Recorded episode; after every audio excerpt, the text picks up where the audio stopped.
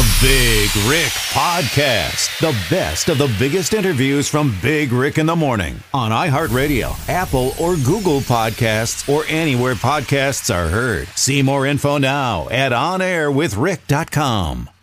Good morning, Dylan. How are you? Very well, thanks. You know, uh, Dylan, I've uh, been checking out this book, and uh, one thing that really, really stands out to me, by the way, the book is called The Killing Fields, Aaron Hernandez's Killing Fields, um, is how the New England Patriots weren't really interacting with Aaron that much, and it seems like a lot of this could have been prevented if they would have intervened. Well, I think that's one of the key takeaways uh, after my years of investigative work on this particular story, is that there was essentially a code of silence that existed. What was apparent was that the New England Patriots, even before they drafted Aaron Hernandez, knew that there were issues, knew that he was hanging out with the wrong crowd, knew that he had emotional issues, knew that he often would get very agitated and was seemingly paranoid. Yet they still chose to recruit him. What we don't know is the level of support he was given behind the scenes. But one must assume it was very little. If Yeah. Aaron Hernandez did indeed kill, as our book suggests, four people. Yeah, and it begs the question. I mean, they, they can say they didn't know, but someone had to know something was going on. Well, to think about it this way, if we trace it all back to when Aaron was 17, he was a Florida Gator, and there was an interaction at a bar with Tim Tebow in which Aaron Hernandez ultimately ended up assaulting uh, the waiter, so much so that he ruptured the waiter's eardrum. Mm. Before police could investigate that case, the witness, the waiter, was paid off and refused to provide testimony to police. And therefore, Aaron Hernandez skated from assault charges. So, from a very young and early age, Aaron seemingly had consequence free behavior. And one of the most striking points is also the death of Odin Lloyd. Yeah. Odin Lloyd was killed and his body left in a dump for people to find. And that begs the question did Aaron think he could get away with it? You, you know, I, I- I honestly think just from what I've heard about this fascinating story is yes. I mean, maybe he felt like he was above everybody else as far as being a football player and then in the public eye. No one would think he would do it. Would that be accurate? I think I think that's a fair assessment to draw. Yeah. Uh, I've also seen in this book that a lot of the star players in the Patriots locker room, for example, like Tom Brady and Rob Gronkowski, d- did not interact with him very much. No, they didn't. And indeed, Tom Brady had expressed his concern about the behavior of Aaron Hernandez. But again, that comes back to the point if leadership of the New England Patriots believed that there was an issue with Aaron Hernandez and that he was a little off, mm-hmm. he was a little off the charts or he had an aggressive streak, that they should have intervened. And perhaps had they have intervened, then others wouldn't have been murdered or assaulted, and Aaron's behaviour would have been course corrected.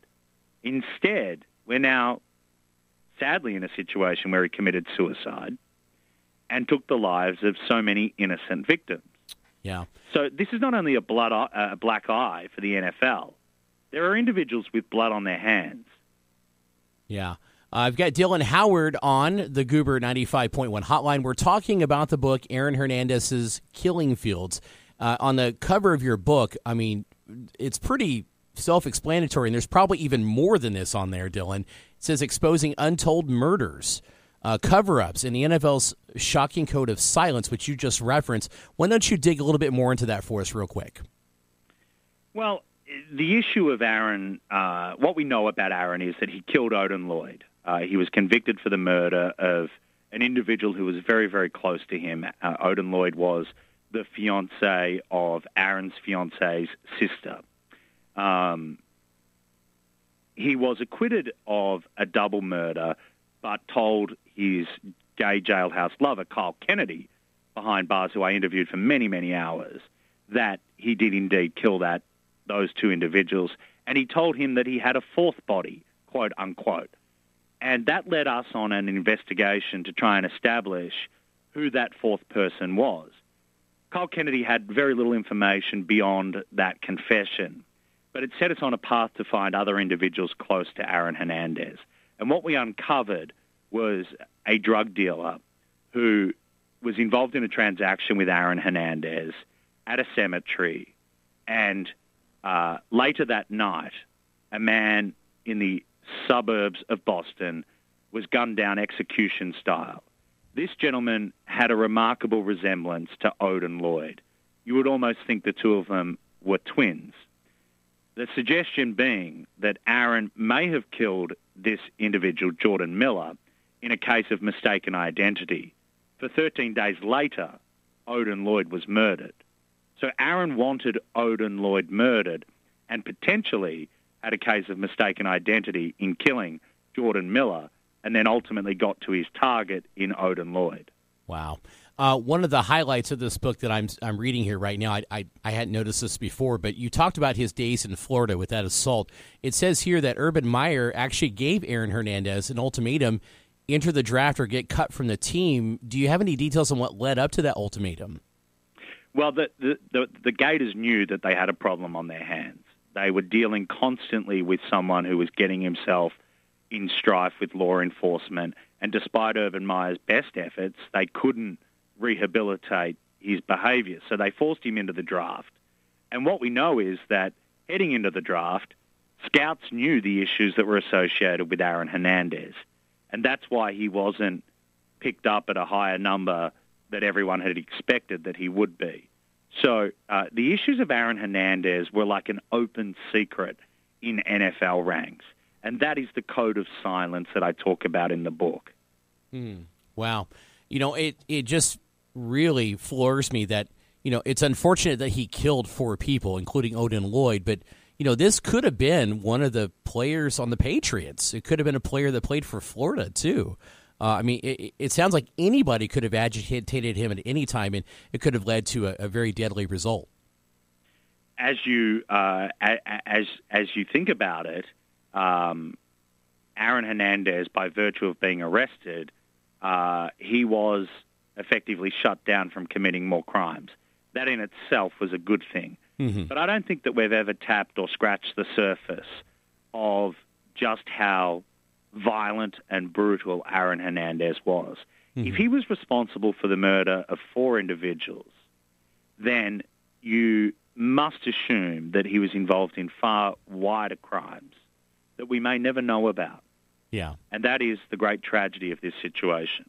One final highlight uh, from your book it, it seems like it's believed that Aaron had CTE early on as a child, which could have led him to having multiple personalities, which, of course, could have you know led to his erratic behavior over the years before his death. Uh, talk about that a little bit. So there's no doubt that Aaron Hernandez, well, Aaron Hernandez had the worst case of CTE of anyone at his age. At age 27, and I've seen photos of uh, of the scans. There is a tennis size, tennis ball size hole inside his brain. Wow. Um, that would suggest that years and years of football, perhaps dating back to high school football, contributed to this medical condition. That is by no way uh, an excuse for his behaviour. Um, and for anyone to suggest that it might well be an excuse for his behaviour is delusional. You hmm. don't become a cold blooded killer because of CTE. Certainly, it had an adverse effect upon him, but one must take accountability for their actions.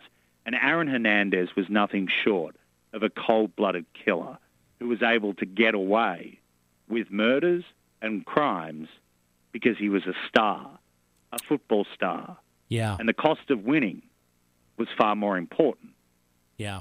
Do, do you think that this uh, the the Aaron Hernandez case with the NFL and everything that's happened when he was you know in the NFL w- would it be considered the worst of all time, or would Rae Carruth kind of be in the same territory as him? Is is there any comparison there?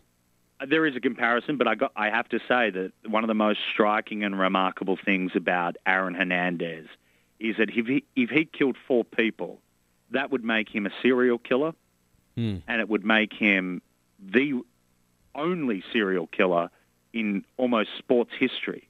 Wow. And it's hard to fathom that. It's really hard to fathom that. It's such a tragedy to think that these crimes could have been avoided. Instead, now he's being labeled as a serial killer. Wow.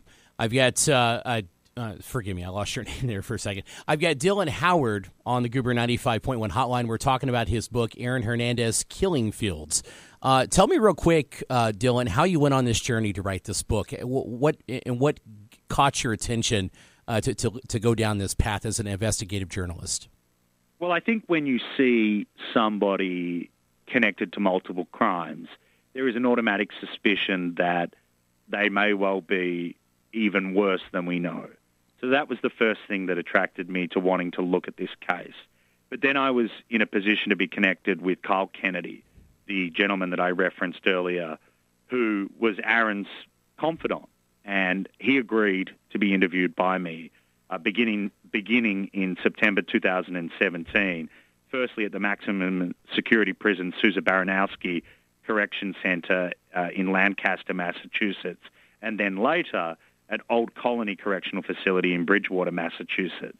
And spending that time with him um, shed l- remarkable light on the life of Aaron Hernandez and the final years of Aaron Hernandez. If you believe his lawyer, Jose Baez, the only thing Aaron Hernandez was guilty of was having bad company. He didn't kill Odin Lloyd. He didn't kill the two people in Boston. Well, that's complete BS.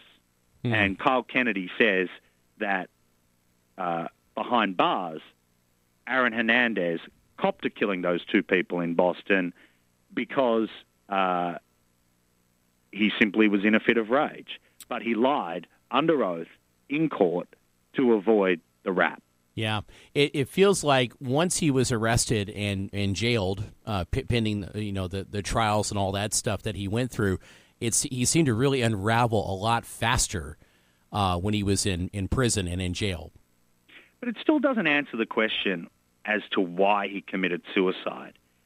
He hanged himself just days after he was acquitted of fatally shooting those two men in Boston. Mm-hmm. And and it, it does beg the question, and it's the, the, the one remaining unanswered question in all of this tragedy is why did he kill himself, having been exonerated, albeit under lies, of those murders and appealing his first murder of Odin Lloyd and potentially seeing daylight from prison? That's the unanswered question that I still can't provide uh, to the readers of this book. That's fascinating. And no one perhaps will ever know. Fascinating stuff. Wow, this is just incredible. It just when you think you knew the story, boom, there's so much more to it uh, than what's been put out there. Well, uh, great job on this book. I can't wait to read it more. Dylan Howard and his new book, Aaron Hernandez is Killing Fields. Uh, tell them real quick where they can find the book and more details about you. All good bookstores, Amazon, Barnes and Nobles, and many, many different retailers online. Okay. Uh, Dylan Howard, follow this guy. Follow his work. He's he's done other pieces too. That, and I'm looking down the list. You you've you, you have been uh, awarded a lot of Journalists of the Year awards. Uh, terrific job, Dylan Howard. A pleasure to have you on the show today. Thank you for your time. Thanks for listening to the Big Rick Podcast. Remember to subscribe on iHeartRadio, Apple, or Google Podcasts, or anywhere podcasts are heard. See exclusive video interviews and content now with the Big Rick in the Morning YouTube channel. Subscribe now at OnAirWithRick.com.